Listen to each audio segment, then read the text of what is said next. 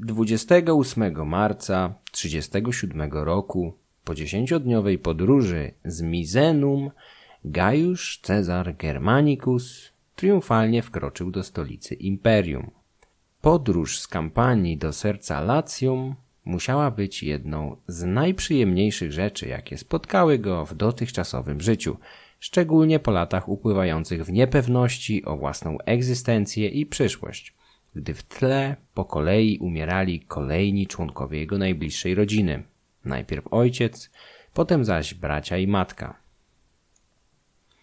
Tragiczny los rodziny Germanika napełnił mieszkańców imperium żalem i współczuciem wobec pozostałych dzieci wielkiego generała. Sam Germanik, niemal ubóstwiany za życia, ciągle roztaczał coś na kształt ochronnego płaszcza nad swoim ostatnim synem. Na młodego cesarza spłynęły wszelkie nadzieje wiązane z jego ojcem i współczucie okazywane rozbitej familii. Gajusz jechał na czele pochodu, w którym niewątpliwie musiał znajdować się również Makron, najbliższe otoczenie zmarłego niedawno cesarza oraz sam Tyberiusz, którego zwłoki należało przecież jakoś godnie pogrzebać. Wieść o pochodzie nowego cesarza rozniosła się lotem błyskawicy po Italii, a na trasie jego przemarszu z okolic dzisiejszego Neapolu aż do Rzymu tłoczyły się tłumy mieszkańców pragnących zobaczyć wymarzonego, młodego władcę, który miał spełnić wszystkie oczekiwania, jakie zawiódł Tyberiusz. Gajusz jechał w stroju żałobnym na czele konduktu pogrzebowego, ale trasę jego przemarszu, zdaniem Swetoniusza, zdobiły nadprędce zbudowane ołtarze dziękczynne, płonące pochodnie, ofiary i ogólna radość. Ludzie nazywali 24-letniego Gajusza swoją gwiazdą, dzieckiem, pisklęciem, oseskiem. Słowem towarzyszyło mu wszechobecne świętowanie, które wkrótce rozlało się na całe imperium. Pisarz określa nowego władcę cesarzem, którego najszczerzej pożądano. Wkrótce we wszystkich prowincjach składano ofiary ze zwierząt i drogocennych kadzideł. Atmosferę wszechobecnej radości i uniesienia doskonale przekazał Filon, piszący o celebracji w dalekiej Aleksandrii. Radość tłumów nie była udawana. Z jednej strony ludzie naprawdę wiązali olbrzymie nadzieje z nowym władcą, a z drugiej nie posiadali się z radości, że przekazanie samej władzy przebiegło tak gładko, bez konieczności rozstrzygania sukcesji na polach bitew. Co prawda od ostatniej wojny domowej minęło niemal 70 lat, więc mało kto pamiętał ją na własne oczy, ale wszyscy znali jej realia z opowieści dziadków bądź rodziców. Nikt w imperium nie pragnął rozpoczynania nowej gehenny, wiedząc, że w ostatniej bracia stawali przeciw braciom, wysiedlano całe miasta, a spore obszary bogatych prowincji zdewastowano na potrzeby walczących stron. Wkroczenie do Rzymu nie oznaczało końca uroczystych celebracji. Wręcz przeciwnie, przybrały one na rozmiarach. W ciągu pierwszych trzech miesięcy miano złożyć w ofierze zawrotną liczbę 160 tysięcy zwierząt, które po ofiarowaniu zjedzono. Lud stolicy mógł więc nie tylko nasycić oczy nowym Cezarem, ale i napełnić brzuchy. Gajusz był wielką niewiadomą. Od sześciu lat nie było go w Rzymie, a dostęp do następcy mieli nieliczni. Można było spodziewać się wszystkiego. Ale Senat raczej był dobrej myśli. Szczególnie młody wiek i brak doświadczenia mógł dawać nadzieję na swego rodzaju ubezwłasnowolnienie bezradnego młodzieńca, który będzie pozwalał kierować sobą starszym senatorom. Podczas przemowy w Senacie Gajusz nie tylko podtrzymał, ale wręcz przekroczył te oczekiwania, zapewniając senatorów o swoim bezgranicznym oddaniu i szacunku dla nich. Z miejsca zniósł procesy o obrazę majestatu. Zagwarantował senatorom bezpieczeństwo i wstrzymanie jakichkolwiek prześladowań. Aby zgasić w zarodku obawy osób, które były zaangażowane w procesy jego matki i braci, publicznie spalił akta z tamtych spraw. Do płonącego stosu dorzucił także dowody w postępowaniach o zdradę stanu. Odwołał wszystkich wygnańców politycznych wegetujących jak niegdyś jego rodzina na różnych skalistych wysepkach w oczekiwaniu na śmierć. W tym czasie więzienie na Capri opuścił Heroda Gryppa, ten sam, który kiedyś sugerował Gajuszowi zamordowanie Gemellusa po przejęciu władzy. Młody cesarz był wspaniałomyślny aż do przesady Aby naprawić wszystkie krzywdy, posunął się wręcz do zwrócenia niepodległości królestwu Kommageny w Azji Mniejszej, które Tyberiusz anektował równo 20 lat temu. Mało tego, jego prawowity władca Antioch IV otrzymał od Gajusza również wpływy podatkowe za wszystkie zaległe 20 lat rzymskiego panowania. Kommagena generowała 5 milionów sestercji wpływów rocznie, stąd do kasy nowego króla wpłynęło okrągłe 100 milionów sestercji. Suma, która pozwalała na utrzymanie 10 legionów, czyli około 50 tysięcy ludzi przez rok.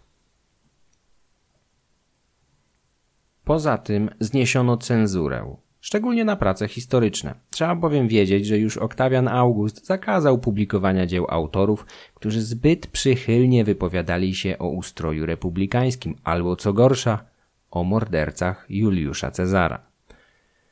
Aby naprawić zaniedbania skąpego do przesady poprzednika, Gajusz z miejsca postanowił wypłacić wszelkie zaległości oraz naprawić krzywdy. Dzięki temu po kilku latach od jej śmierci wreszcie zrealizowano testament jego prababki Livi, w którym rozdysponowywała swoje pieniądze licznym przyjaciołom, w tym ważnemu generałowi i przyszłemu cesarzowi Galbie. Tym gestem Gajusz zaskarbił sobie wdzięczność 40-letniego generała, który wkrótce okaże się poważnym wsparciem jego władzy. Ponad trzy dekady później Galba zajmie również miejsce Nerona na tronie Cezarów, ale to już zupełnie inna historia. Testament Livii oczekiwał na realizację, ponieważ podobnie jak w innych przypadkach, Tyberiusz nie chciał wypuścić z rąk pieniędzy zmarłej matki. Finanse były zawsze istotną, o ile nie najistotniejszą kwestią w realizacji przedsięwzięcia, jakim było zarządzanie imperium leżącym na trzech kontynentach. Gajusz nie mógł objąć władzy w lepszej chwili, bowiem skarbiec pękał w szwach dzięki przesadnej oszczędności poprzednika, który według Kasiusza Diona zostawił swojemu następcy pomiędzy 2 miliardy 300 milionów a 3 miliardy 300 milionów sestercji. Nawet jeżeli przyjmiemy tę niższą kwotę, Gajusz mógłby tymi środkami spokojnie zarządzać państwem przez dwa lata bez żadnych nowych przychodów. Jakby tego było mało, nowy cesarz ogłosił powrót do transparentności finansowej poprzez publikowanie sprawozdań z wpływów i wydatków skarbca państwowego. Praktyka ta, rozpoczęta przez Augusta, została potem zarzucona przez Tyberiusza. Teraz zaś Senat i lud Rzymu ponownie mieć będą wgląd do stanu skarbca. Część tej olbrzymiej sumy rozdano w postaci prezentów dla pretorianów, legionistów i obywateli. Była to standardowa procedura towarzysząca wyborowi każdego nowego cesarza, z tym, że kwoty wypłacone przez Gajusza były dwukrotnie niższe od tych, jakie poniósł Tyberiusz i kilkukrotnie niższe od haraczu, jaki będzie musiał wręczyć pretorianom Klaudiusz. Caligula sprezentował pretorianom 2000 sestercji na głowę, podczas gdy jego wuj wręczy, w zależności od źródła, 15 lub 20 tysięcy. Dary dla legionistów i obywateli były znacznie mniejsze. Rzym nie toczył poważnych wojen i nie obawiał się żadnego z sąsiadów. Jedynie Partowie na wschodzie byli przeciwnikiem, z którego znaczeniem należało się liczyć, ale ich król wręcz zabiegał o przyjaźń nowego Cezara. Gajusz prędko zaskarbił sobie uwielbienie ludu, gdy zrezygnował z oficjalnego, skostniałego ceremoniału otaczającego postać cesarza. Od tej chwili można go było pozdrawiać i zaczepiać na ulicy, tak jakby był zwykłym obywatelem. Gdy w pierwszych dniach rządów jacyś ludzie pragnęli przypochlebić mu się, przynosząc listę domniemanych spiskowców, którzy źle mu życzyli, Gajusz Polecił listę zniszczyć, oznajmiając rezolutnie, że rządzi tak krótko, że z całą pewnością nie zdążył sobie zrobić jeszcze wrogów. Aby odciąć się od poprzednich rządów, nowy cesarz zarządził huczne zabawy oraz igrzyska ze swojej kiesy. Ludzie go kochali. Okazał nawet wspaniałą myślność zwłokom Tyberiusza, które pochowano zgodnie z tradycją, chociaż nikt nawet nie zaproponował, aby go ubóstwiać po śmierci, tak jak zrobiono wcześniej z Juliuszem Cezarem i Oktawianem Augustem. Biorąc pod uwagę panujące nastroje, Tyberiusz i tak powinien uważać się za szczęśliwego, że ominęło go pławienie w Tybrze. W Senacie odczytano co prawda testament zmarłego cesarza, ale zignorowano jego postanowienia, uznając wygodnie, że starzec w ostatnich latach życia zwariował i nie było sensu brać na poważnie jego ostatniej woli. W testamencie Tyberiusz czynił swoimi spadkobiercami porówno Gajusza oraz Tyberiusza Gemellusa. Obaj byli na papierze jego wnukami, z tym, że Gemellus był wnukiem biologicznym, zaś Gajusz adoptowanym, ponieważ jak już wspominałem, Tyberiusz musiał na pewnym etapie życia adoptować swego bratanka Germanika na syna. Ostatnia wola chyba najlepiej zdradzała stan umysłu władcy, który najzwyczajniej w świecie zostawił rzeczy swojemu biegowi, nie określając, kto ma zostać jego następcą. Zgodnie z testamentem obaj młodzieńcy mogli podzielić władzę. Princeps mógł być jednak tylko jeden, a Gajusz i tak okazał się wspaniałomyślnością, adoptując Gemellusa na syna. Tym samym w razie nagłej śmierci nowego cesarza, to Gemellus automatycznie byłby pierwszym w kolejności do dziedziczenia po nim władzy. Przynajmniej na papierze. Adoptowanie siedemnastolatka komplikowało w pewnym sensie również przyszłość Gajusza. Gdyby bowiem doczekał się męskiego potomka, jego syn konkurowałby o tron z Gemellusem. Senatorzy z całą pewnością byli pozytywnie zaskoczeni osobą nowego monarchy, ale doświadczenie kazało im przygotowywać się na gorsze czasy. Gdy Gajusz zaszczycił ich wspaniałomyślną przemową pełną serdecznych obietnic, przedstawiciele Senatu, niby dla podkreślenia doniosłości jego obietnic, nakazali mowę zapisać i odczytywać co roku, na głos, w budynku kurii. W ten sposób chcieli przypominać nowemu władcy o obietnicach z początku rządów, jednocześnie nie obrażając go zbyt pochopnymi oskarżeniami o hipokryzję. W kwietniu Gajusz opuścił Rzym, aby przywieźć prochy swojej matki oraz jednego z braci, a następnie złożyć je w rodzinnym mauzoleum. Nawet nieprzychylny nowemu władcy Swetoniusz podkreśla, że aby przywieźć prochy rodziny udał się w rejs podczas burzy, czym niewątpliwie udowodnił determinację i odwagę, chociaż być może też lekkomyślność. Mógł spokojnie poczekać kilka dni. Nikt nie zrobiłby mu z tego powodu wyrzutów.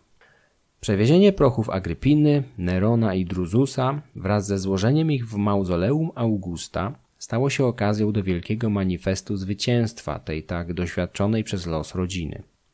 W uroczystościach cesarzowi towarzyszyły jego trzy siostry: Agrypina młodsza, Livilla i Julia Druzylla.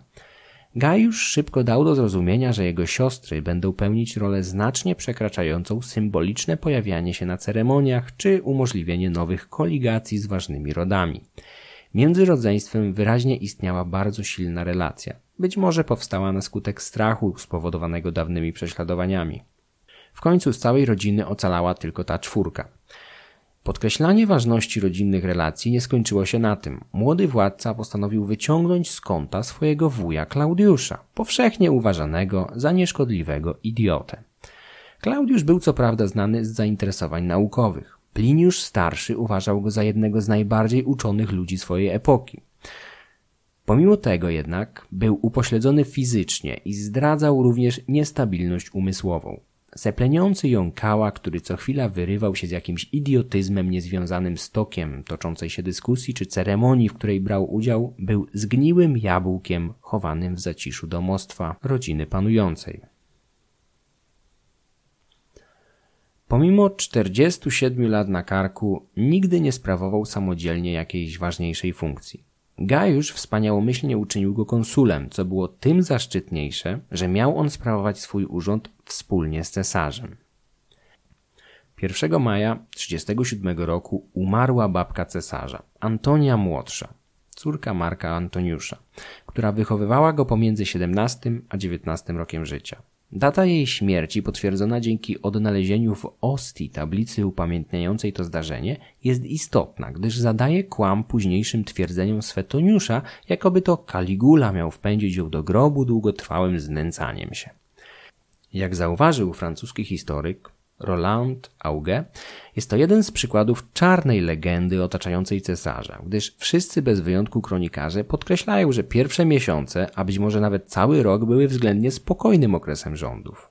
Józef Flawiusz pisze nawet, że rządy Gajusza przez całe pierwsze dwa lata cechowała szlachetność i umiarkowanie. W jaki sposób mógłby więc wpędzić do grobu babkę, skoro ta umarła zaledwie sześć tygodni po objęciu przezeń tronu, a sam Gajusz przez dużą część tego okresu był poza Rzymem? Zwłaszcza, że po przyjeździe starał się zadowalać wszystkich dookoła? Tego Swetoniusz nam już nie wyjaśni. W tym momencie warto zrobić dygresję odnośnie źródeł, jakimi dysponujemy. Większość tego, co wiemy o rządach Gajusza, pochodzi z pism Kasiusza Diona i Swetoniusza. Kasiusz pisał swoje dzieło ponad 150 lat po śmierci cesarza, na przełomie II i III wieku. Swetoniusz, późniejszy sekretarz Hadriana, tworzył na początku drugiego stulecia i miał dostęp do archiwów państwowych, ale wciąż oddziela go kilka dekad od opisywanych zdarzeń. Do tego jego dzieło, słynne żywoty Cezarów, ma w wielu miejscach charakter plotkarski. Pełno tam również nieścisłości, a nawet wzajemnie zaprzeczających sobie informacji, o czym dowiemy się za chwilę. Za życia Gajusza tworzył Seneka, który szczerze nienawidził cesarza, a dowodem jego uczuć jest kilka pamfletów. Poza tym dość sporo pozostawił nam Filon Aleksandryjski, żydowski filozof żyjący co prawda w Egipcie, ale mający koneksję w Rzymie. Filon podróżował również do tego miasta z poselstwem do Gajusza, którego spotkał osobiście dwa razy. Relacje z rządów Kaliguli pozostawił nam również Józef Flawiusz, żydowski historyk znany ze swojego udziału w tzw. Tak wojnie żydowskiej, w trakcie której przeszedł na stronę Rzymian. W chwili śmierci Gajusza miał zaledwie 4 lata.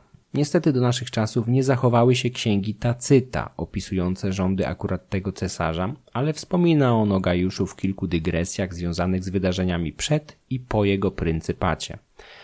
Utrata dzieł Tacyta jest niepowetowana, ponieważ był on znacznie wiarygodniejszym twórcą aniżeli Swetoniusz, znanym ze starannego odrzucania relacji i opinii nacechowanych emocjonalnie. Stąd prawdopodobnie tworząc swoje prace, pominąłby kompletnie Senekę. W paru zdaniach o cesarzu wypowiada się również współczesny Pliniusz Starszy. Są to jednak zaledwie fragmenty. Pierwsze miesiące rządów Gajusza to prawdziwy miesiąc miodowy.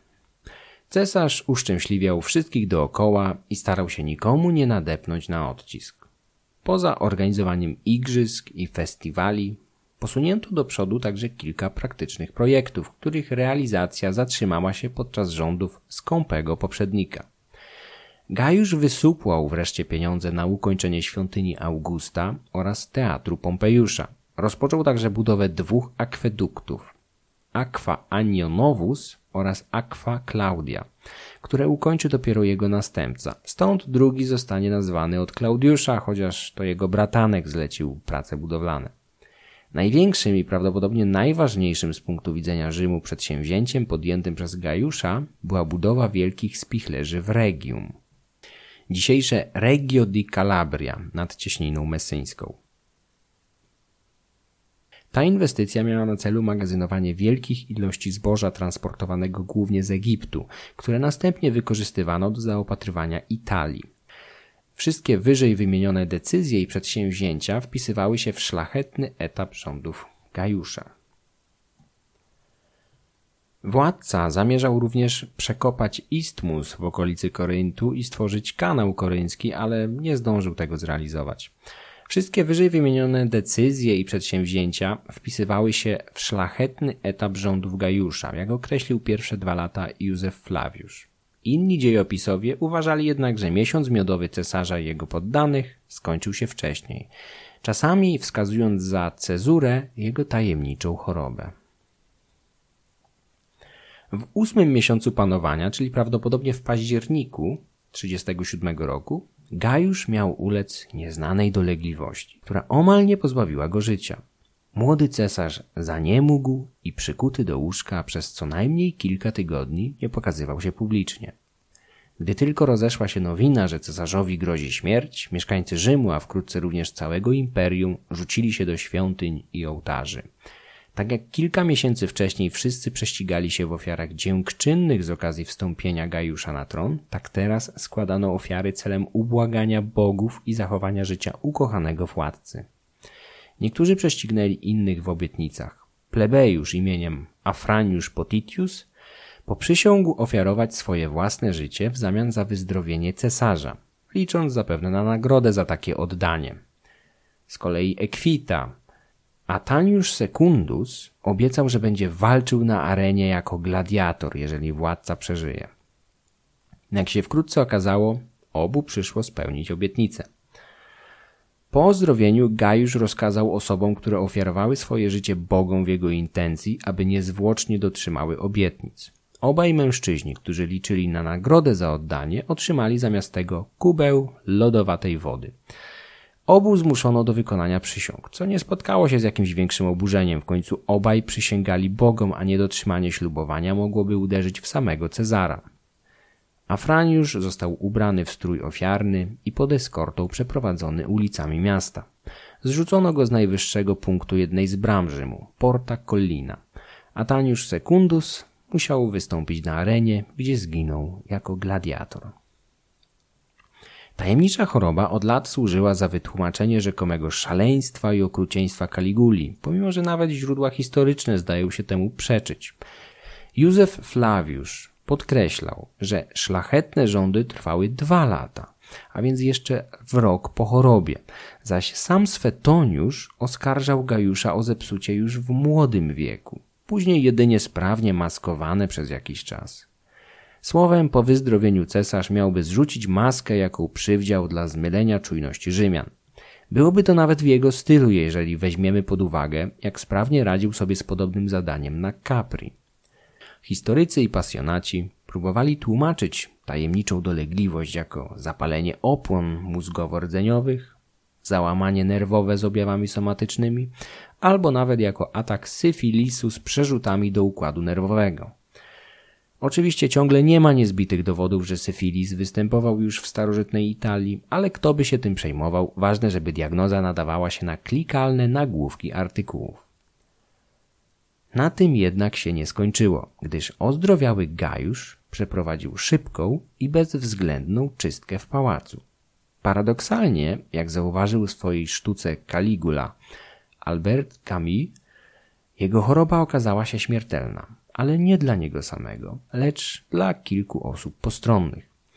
Pierwszą ofiarą był Gemellus, który jeszcze kilka miesięcy temu na wyraźne polecenie Gajusza przywdział męską togę i został przez niego adoptowany. Teraz, na przełomie 37-38 roku, osiemnastolatek otrzymał polecenie popełnienia samobójstwa przyniesione mu przez kilku pretorianów. Scena, jaka rozegrała się w komnatach chłopca, musiała chwytać za serce. Żołnierze nie mogli sami zabić Gemellusa, był bowiem członkiem rodziny panującej i taki czyn skończyłby się dla nich procesem, a sam młodzieniec nigdy nie posługiwał się bronią, stąd nie wiedział jak popełnić samobójstwo.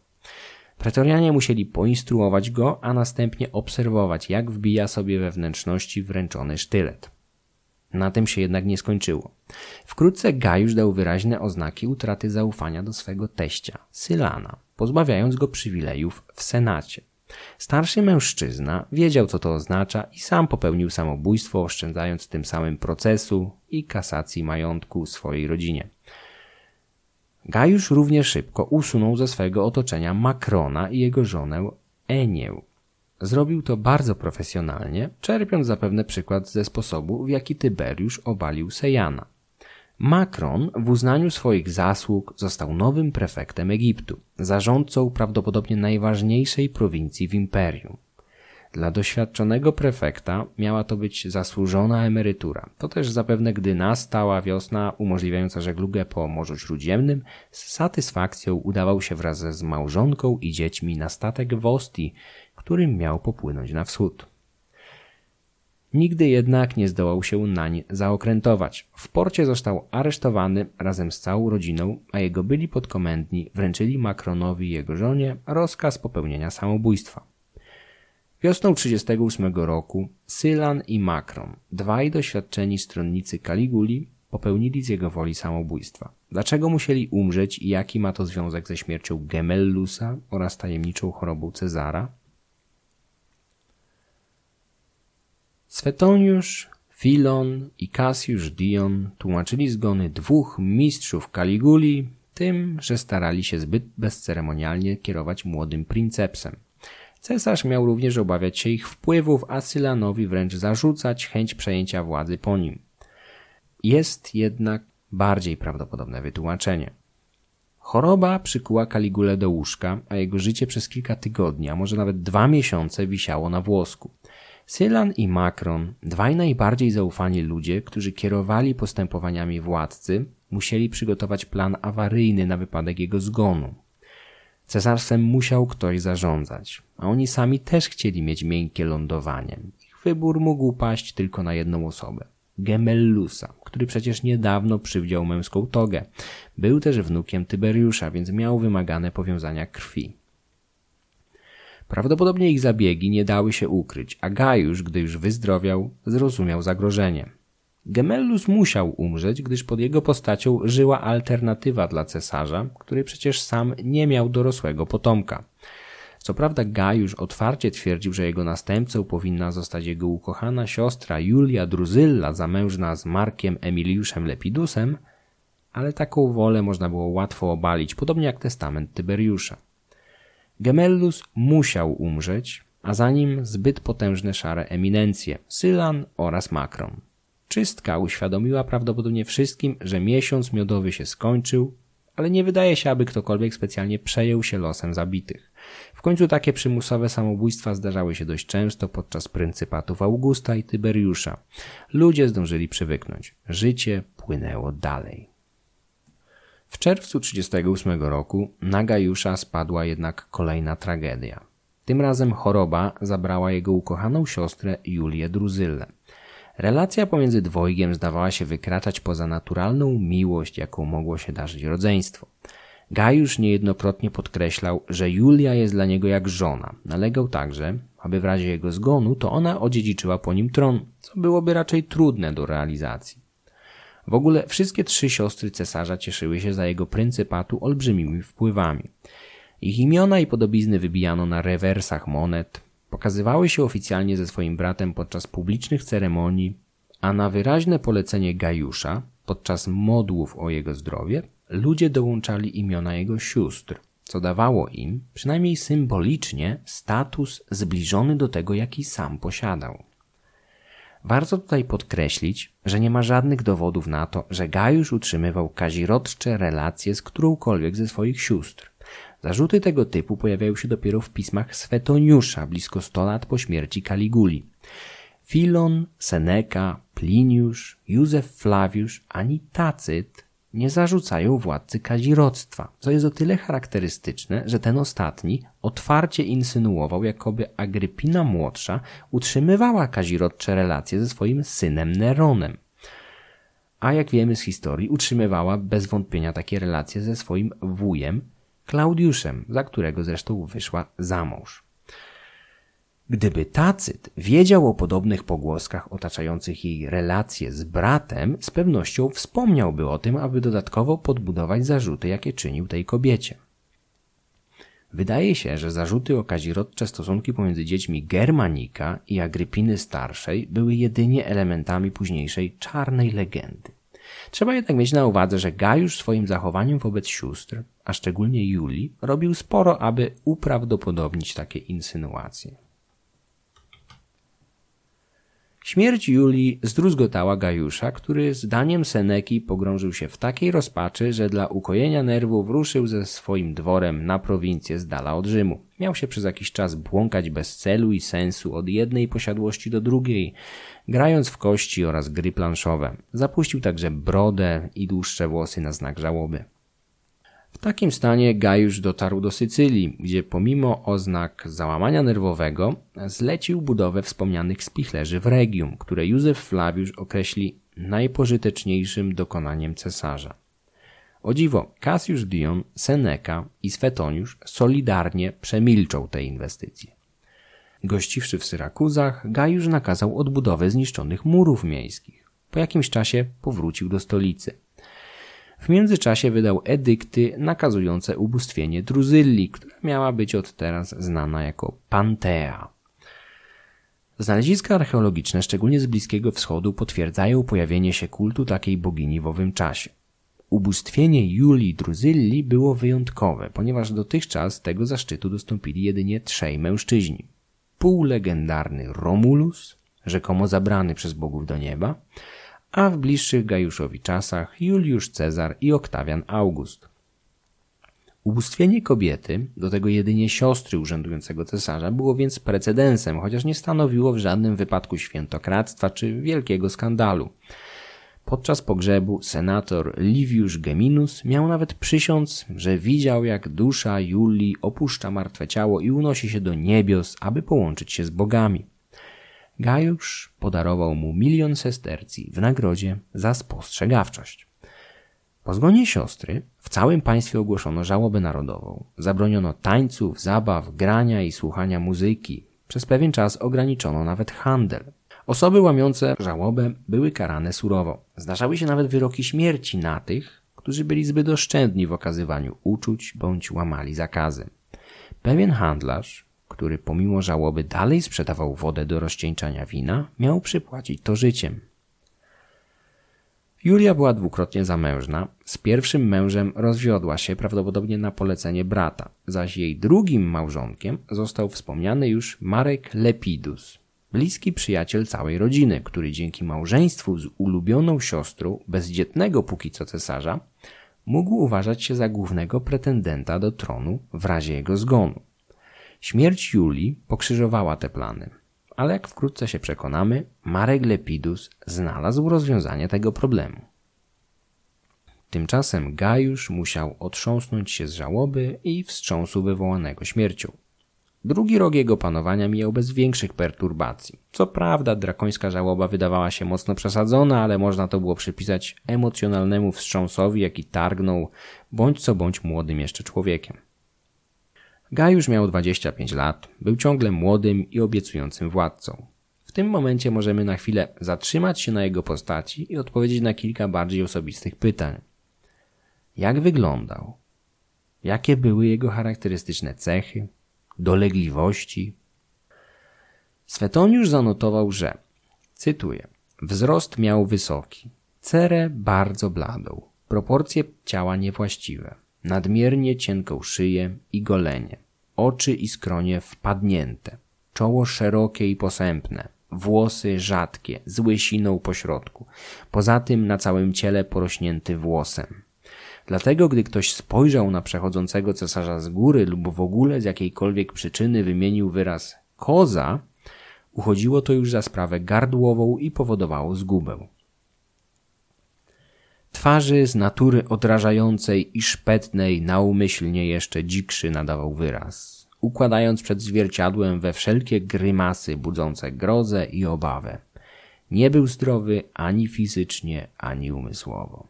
Koniec cytatu. Seneca dodawał, że Caligula był bestią o potwornych bądź olbrzymich stopach. Filon, który posłował do władcy dwukrotnie i szczegółowo przedstawił swój dialog z Gajuszem, nie zostawił żadnego opisu jego fizjonomii, co nasuwa mi raczej myśl, że cesarz nie wyróżniał się jakoś szczególnie w otoczeniu. Być może faktycznie łysiał, a jego ciało nie było idealnie proporcjonalne, ale budzące odrazek grymasy raczej można włożyć między bajki. Swetoniusz zauważył, że w dzieciństwie dręczyła go epilepsja, przez co nigdy nie nauczył się pływać, pomimo że w wielu innych dyscyplinach był bardzo pojętny. W młodości wykazywał się sporą wytrzymałością na trudy, ale zdarzały mu się stany nagłej, niewytłumaczalnej słabości, gdy musiał się oddalić i jakoś przetrwać ten stan. Cierpiał podobno na chroniczną bezsenność i rzadko sypiał więcej aniżeli trzy godziny na dobę, pozostały czas błąkając się po pałacu. Zdaniem Swetoniusza nie poświęcał czasu naukom wyzwolonym, ale był świetnym mówcą, co podkreślał także Józef Flawiusz i Tacyt. Pliniusz starszy pisał, że Gajusz miał skłonność do wytrzeszczu oczu i nadmiernej pobudliwości. Łatwo wpadał w gniew. Sugerowano, że powyższe objawy mogły być spowodowane nadczynnością tarczycy. Hipoteza ta od zawsze była dodatkowo kusząca dla badaczy, ponieważ to właśnie nadaktywność hormonów tarczycy stoi często u podłoża wszelkich zaburzeń epileptycznych oraz psychicznych, o które przecież od starożytności pomawiano cesarza. Swetoniusz pisze, że Caligula posiadał dużą łatwość i potoczystość słowa, szczególnie jeśli wypadało mu przeciw komuś występować. W gniewie dopisywała mu swada i myśl, a także czystość wymowy i donośność głosu. gardził stylem wyszukanym i ozdobnym.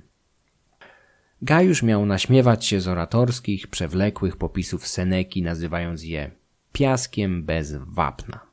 Można przypuszczać, że niechęć słynnego retora i pisarza wobec cesarza brała się po części z drwin tego ostatniego. Drwin, na które Seneka nie mógł otwarcie odpowiedzieć. Złośliwe poczucie humoru, podchodzące pod szyderstwo, było znakiem rozpoznawczym Gajusza.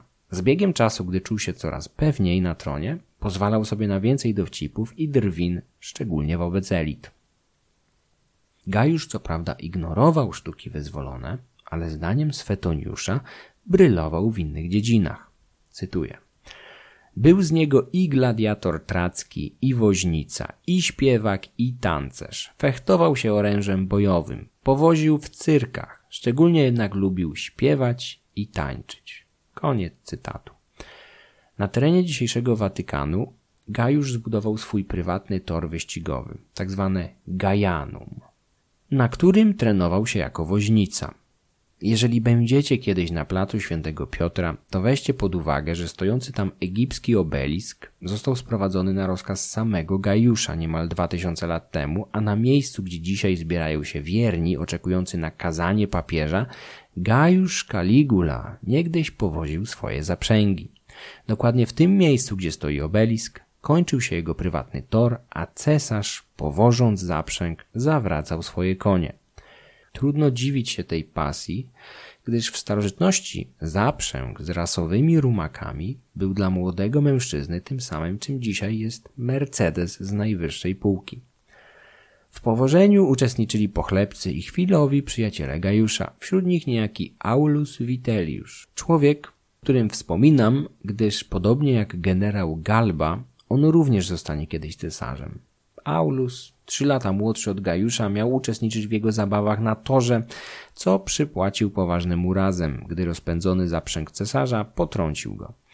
Aulus do końca życia będzie utykał na jedną z nóg. Zapał do tańca i śpiewu był charakterystyczną cechą Kaliguli, który uwielbiał teatr i aktorów. Cesarz miał naturalnie prawo interesować się występami artystów, gladiatorów czy woźniców. Lud uwielbiał władców, którzy podzielali jego przyziemne pasje. Stąd Oktawian August, nawet znudzony, wysiadywał w cyrku godzinami i był za to uwielbiany. Tyberiusz gardził zabawami i był za to nielubiany. Juliusz Cezar także raz naraził się tłumowi, gdy podczas igrzysk zamiast oglądać występy zaczął czytać meldunki i odpisywać na listy. Widzowie wygwizdali go na tyle głośno, że nigdy więcej nie popełnił takiego afrontu. Problem z Gajuszem był inny. On nie tylko oglądał przyziemne zabawy, ale również brał w nich udział. Starożytny Rzym był miejscem, gdzie aktor, tancerz czy woźnica mógł być sławny i bogaty, ale jego status społeczny niewiele odbiegał od statusu prostytutki. Żaden szanujący się ekwita czy senator nie wydałby córki za najsłynniejszego nawet woźnicę czy mistrza pantomimy. Zamiłowanie cesarza do tych zabaw zjednywało mu co prawda uwielbienie tłumu, ale jednocześnie podkopywało jego autorytet wśród elit. Zdaniem ekwitów i senatorów, cesarz, który miał być najdostojniejszym obywatelem, upodobaniami przypominał raczej kogoś z gminu. W ogóle styl zachowania i ubioru władcy prędko zaczęto uważać za bardzo ekstrawagancki. Swetoniusz, pisząc prawdopodobnie na podstawie relacji Seneki, opisuje styl Gajusza następującymi słowami. Cytuję.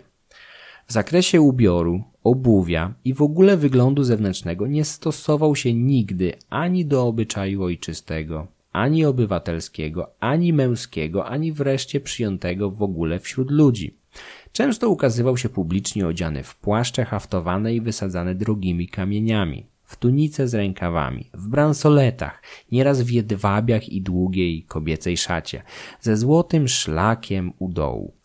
Na stopy wkładał sandały albo koturny, to znów ciżmy żołnierskie, przystosowane do marszu, niekiedy damskie sandałki. Przeważnie można go było widzieć ze złoconą brodą, trzymającego w ręku znaki bogów, albo piorun, albo trójząb, albo kaduceusz, albo nawet w stroju Wenery. Szaty triumfalne nosił stale przed wyprawą wojenną. Czasem wdziewał pancerz Aleksandra Wielkiego, wydobyty z jego grobowca. Koniec cytatu. Seneca również zauważył, że Gajusz błyszczał w sandałach i bransoletach. Wygląd pryncepsa i jego artystyczne upodobania musiały budzić zrozumiałe zaskoczenie współczesnych, przyzwyczajonych do bardziej konserwatywnych gustów, szczególnie wśród władców. Zastanawia mnie tylko, jak Gajusz mógł na te swoje wielkie, potworne stopy założyć damskie sandałki.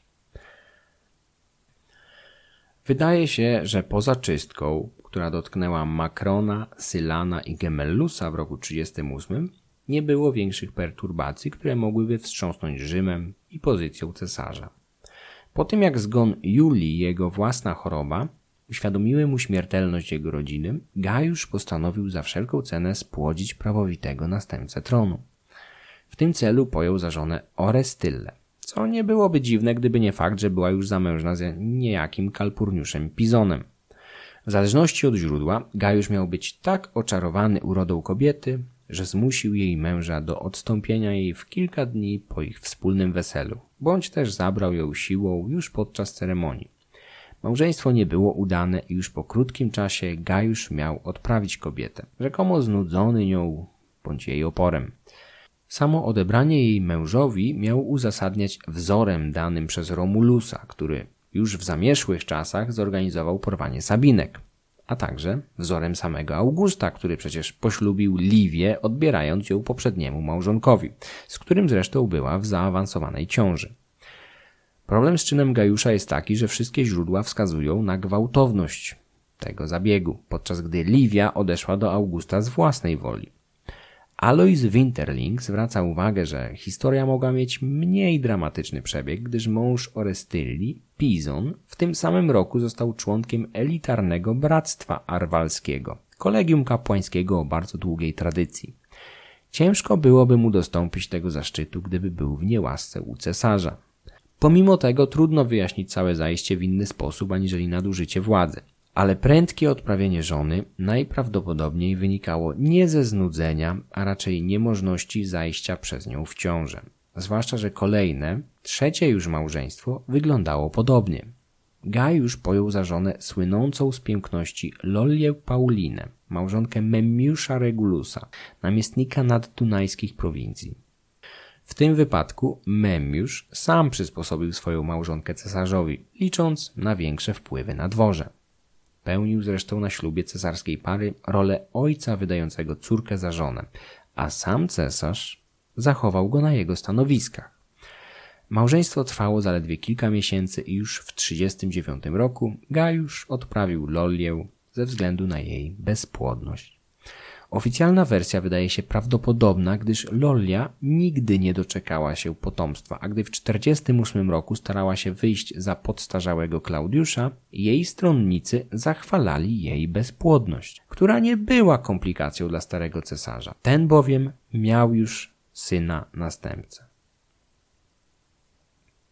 Gajusz odnalazł w końcu kobietę swoich marzeń. Była nią Cezonia, arystokratka pochodząca z mało znanej rodziny, starsza od władcy o 6 lat.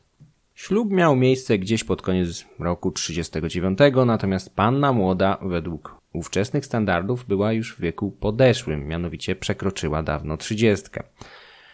Fakt, że jej mąż był od niej młodszy, dodatkowo podkręcał atmosferę nieprzyzwoitości. Cezonia miała już trójkę dzieci z poprzedniego małżeństwa i bardzo możliwe, że były to główne argumenty, jakie przekonały cesarza, który uporczywie pragnął dziecka. Prawdopodobnie nauczony doświadczeniem z poprzednimi małżonkami, pojął ją za żonę dopiero w dniu, gdy urodziła mu córkę. Dziewczynkę uznał za swoją, nadając jej imię Julii Druzylli, po swojej tragicznie zmarłej siostrze. Swetoniusz nie zostawia na czwartej żonie cesarza suchej nitki, piętnując jej chciwość, rozwiązłość i arogancję. W swoim zacietrzewieniu autor idzie tak daleko, że oskarża nawet maleńką Julię Druzyllę o skłonność do okrucieństwa odziedziczoną rzekomo zarówno po matce, jak i po ojcu. Dziewczynka miała zdaniem Swetoniusza być tak agresywna, że wydrapywała innym dzieciom oczy podczas zabawy. Naturalnie ku uciesze ojca. Brzmi to prawdopodobnie, ale tylko do momentu, gdy uświadomimy sobie, że córka Gajusza żyła jedynie 14 miesięcy. Każdy, kto widział na własne oczy dzieci w takim wieku, zdaje sobie sprawę, że wyzwaniem jest dla nich chodzenie o własnych siłach, a co tu dopiero mówić o wydrapywaniu oczu rówieśnikom. Od kolejna bzdura Swetoniusza. Będzie ich więcej.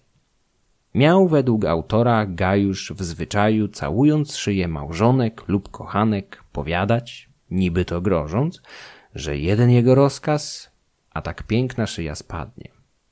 Innym znowu razem cesarz obiecywał podobno, że musi wziąć Cezonię na tortury, aby wybadać, czego jest mu ona tak miła.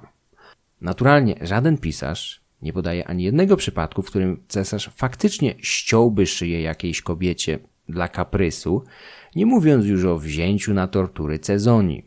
W ogóle jedynym przypadkiem, który sugeruje nieuzasadnioną przemoc bądź nadużycie władzy wobec kobiety ze strony Gajusza, jest wspomniane małżeństwo z Orestyllą, którą mógł do niego zmusić.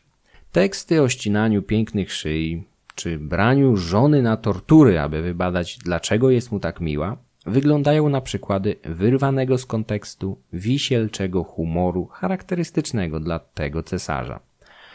Zresztą skąd Swetoniusz czy ktokolwiek inny miałby wiedzieć, jakie głupoty rzeczywiście mówił Gajusz swoim żonom czy kochankom podczas intymnych igraszek? Do legendy przeszła rozrzutność i spektakularne uczty Gajusza, które nawet jego siostrzeniec, Neron, podsumowywał z uznaniem jako swoją inspirację.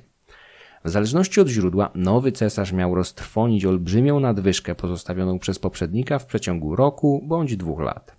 Jest to prawdopodobne, ale trzeba wziąć pod uwagę, że duża część rozpłynęła się w postaci zwyczajowych w takich sytuacjach darów dla legionów, pretorianów i ludności miasta. Huczne zabawy oraz igrzyska bez wątpienia również były kosztowne, a wszyscy kronikarze bez wyjątku podkreślają upodobanie, jakim darzył je cesarz. Gajusz nie poprzestał jednak na tym. Olbrzymie środki przeznaczył na projekty budowlane. Praktyczność niektórych z nich, jak spichlerzy w Regium czy dwóch akweduktów, nie podlegała dyskusji. Wiele inwestycji jednak nosiło znamiona ekstrawagancji, czego najlepszym przykładem były dwa wielkie statki, których wraki wydobyto w latach dwudziestych XX wieku z jeziora Nemi, 20 km na południe od granic antycznego Rzymu w górach albańskich, gdzie znajdowały się wille cesarza. Budowa olbrzymich statków, których wraki niestety spłonęły podczas II wojny światowej, była przykładem rozrzutności. Jezioro Nemi ma mniej niż 2 km długości i żadnego połączenia z morzem, stąd olbrzymie statki miały przeznaczenie reprezentacyjne i wypoczynkowe, służąc władcy podczas weekendów na prowincji. Z jeziorem Nemi i Gajuszem wiąże się jeszcze jedna ciekawa, ale dość makabryczna historia. Jezioro leżało w krainie zwanej Arycją, gdzie od setek lat znajdowała się pradawna świątynia Diany, bogini lasów i łowów. Kapłanem i symbolicznym mężem bogini zostawał mężczyzna, który zdołał własnoręcznie zamordować aktualnego kapłana. W efekcie od dawien dawna tę symboliczną i dosłownie dożywotnią funkcję sprawowali najczęściej zbiegli niewolnicy, którzy nie mieli nic do stracenia. Po objęciu stanowiska wiedzieli, że żaden rzymski obywatel nie podniesie na nich ręki, bowiem stanowisko kapłana osiągnąć można było tylko zabijając poprzedniego i było ono obowiązkowe. Nie można było uniknąć objęcia tego stanowiska, jeżeli zamordowało się poprzednika. Gajusz podczas jednego z weekendów na Nemi miał podobno wyrazić zdziwienie, że obecny kapłan Diany urzęduje zbyt długo i należałoby już skrócić jego panowanie.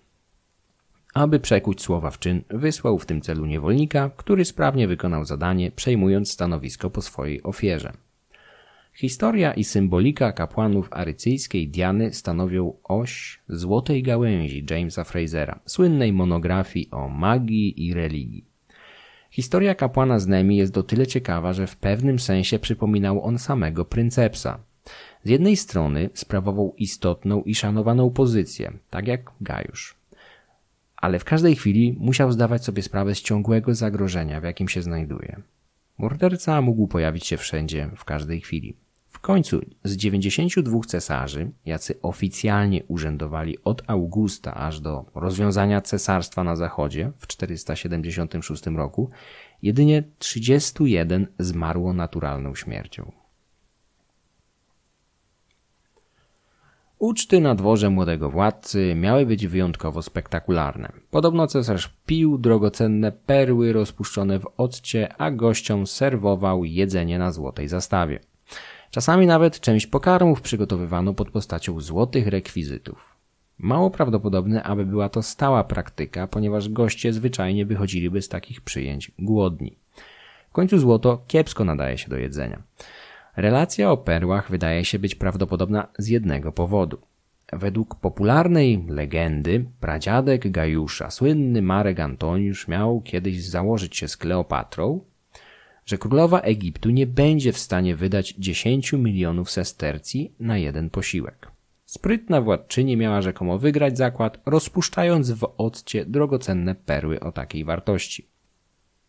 Jestem w stanie wyobrazić sobie, że Gajusz chciał dorównać Kleopatrze, bądź nawet ją przebić. W końcu znany był z lekkiej ręki w organizacji uczt, podczas których dochodziło do hojnego obdarowywania jego ulubieńców, aktorów, woźniców, gladiatorów.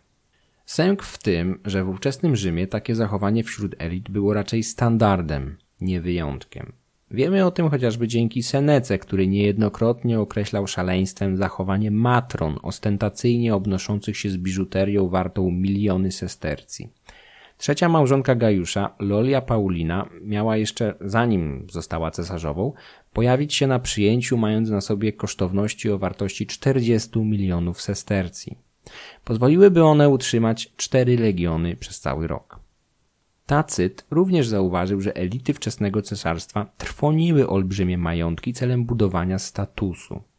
Za republiki można było wykazywać się na polach bitew, licznych wojen, bądź w karierze politycznej.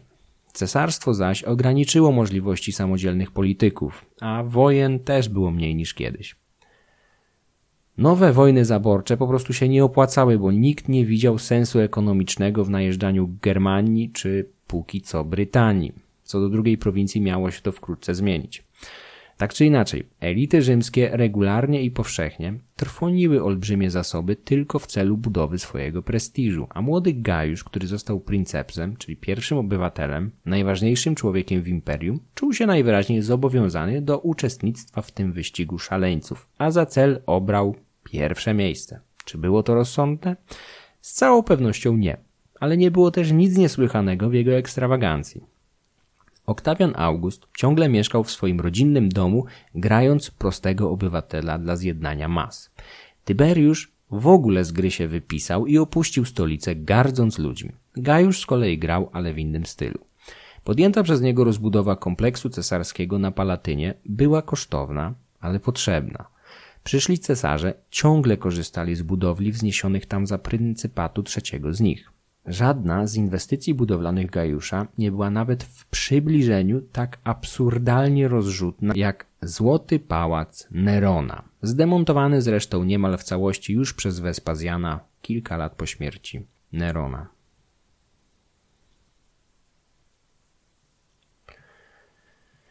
Dwa pierwsze lata rządów można określić jako próbę kontynuacji dziedzictwa Oktawiana Augusta, co zresztą Gajusz usilnie podkreślał już od pojawienia się w Rzymie w marcu 37 roku. Naturalnie w tle toczyły się przepychanki o władzę, owocujące samobójstwami, wygnaniami bądź rzadko wyrokami śmierci. Cesarz po zlikwidowaniu Gemellusa, Macrona i Sylana rozprawił się zapewne z innymi, mniej znanymi stronnikami swego kuzyna. Przy okazji zemścił się również na kilku osobach, które niegdyś przyczyniły się do zagłady jego matki i braci. Jednym z takich ludzi był Flaccus Aulus Avilius, prefekt Egiptu, mianowany na to stanowisko za Tyberiusza. Do historii przeszedł jako Flaccus, bohater jednego z pism Filona z Aleksandrii o dokładnie takim tytule. Historia Flaccusa jest warta przytoczenia, ponieważ stanowi podręcznikowy przykład, w jaki nowy cesarz rozprawiał się z człowiekiem, który przed zmianą władzy poparł niewłaściwego kandydata. Filon notuje, że Flaccus uczestniczył w jakimś stopniu w procesach Agrypiny bądź jej synów. W nagrodę za współpracę został przez Tyberiusza mianowany prefektem Egiptu, jednym z najważniejszych ludzi w imperium. Jeszcze za życia drugiego cesarza Flaccus miał zaprzyjaźnić się z Makronem, ale w przeciwieństwie do niego popierał Gemellusa, nie zaś Gajusza. Prawdopodobnie wiedząc, że syn Agrypiny nie wybaczy mu przyłożenia ręki do zesłania jego matki. Na nieszczęście Flaccusa to Gajusz zdobył władzę, a już w ciągu roku od objęcia tronu zmusił do popełnienia samobójstwa zarówno Gemellusa, jak Makrona. Zdruzgotany prefekt zdawał sobie sprawę, że jego los wisi na włosku. Jego słabnącą pozycję wyczuli także greccy mieszkańcy Aleksandrii, którzy zaczęli poczynać sobie coraz swobodniej i agresywniej w stosunku do ludności żydowskiej, prześladując i rabując jej przedstawicieli. Flaccus w lokalnym konflikcie zdecydowanie opowiedział się po stronie Greków i najpierw biernie, a potem coraz aktywniej zaczął wspierać prześladowania Żydów, których w końcu zepchnięto do getta. Prefekt prawdopodobnie zaognił spór, widząc w tym konflikcie szansę na uzyskanie przychylności cesarza. Miejscowi Grecy razem z Flaccusem zaczęli uzasadniać prześladowania rzekomą niechęcią Żydów wobec Gajusza. Prefekt ukrył przed cesarzem istnienie listu gratulacyjnego od gminy żydowskiej, który Żydzi za jego pośrednictwem chcieli wręczyć Gajuszowi tuż po jego wstąpieniu na tron. Dodatkowo Grecy zaczęli szturmować synagogi, i stawiać w nich pomniki cesarza, zaś każdy sprzeciw Żydów, znanych z ortodoksyjnego monoteizmu, przekazywali dalej do stolicy jako niechęć wobec imperatora i jego boskiej natury. Nie wiadomo na ile Gajusz zdawał sobie sprawę z realnego podłoża zamieszek i czystek etnicznych w Aleksandrii. W każdym razie z pism Filona wynika wyraźnie, że stanął po stronie Greków. Żydowski pisarz i filozof posłował w imieniu aleksandryjskich Żydów do Rzymu, gdzie dwukrotnie spotkał się z cesarzem osobiście.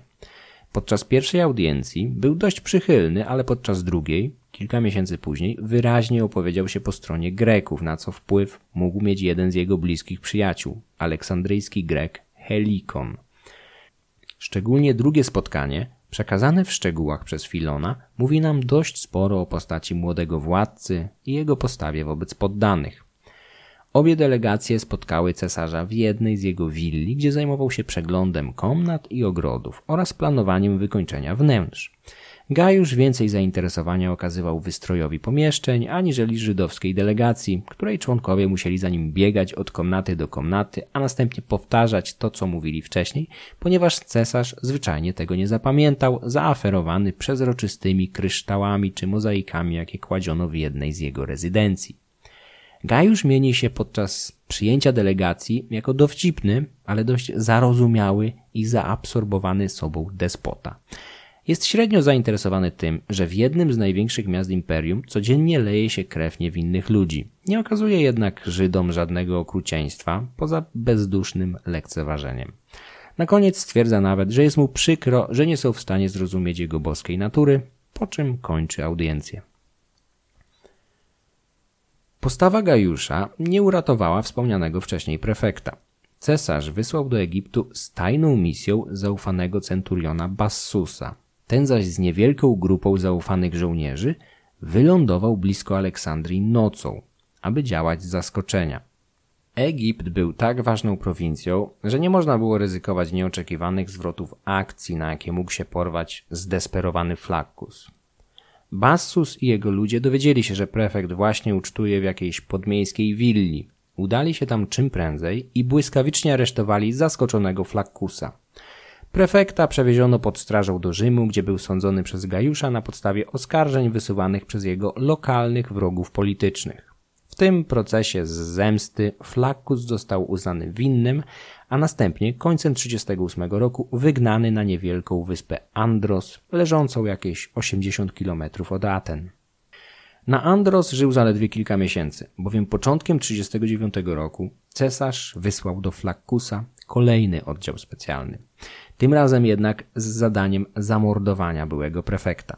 Żołnierze wylądowali na wyspie, a podczas marszu do domu zajmowanego przez Flaccusa natknęli się na niego na pewnej ścieżce. Przerażony mężczyzna zaczął uciekać, pomimo że było to beznadziejne z racji wyspiarskiego charakteru Andros. Daleko by nie uciekł w końcu. Żołnierze mimo wszystko złapali go i zamordowali na miejscu.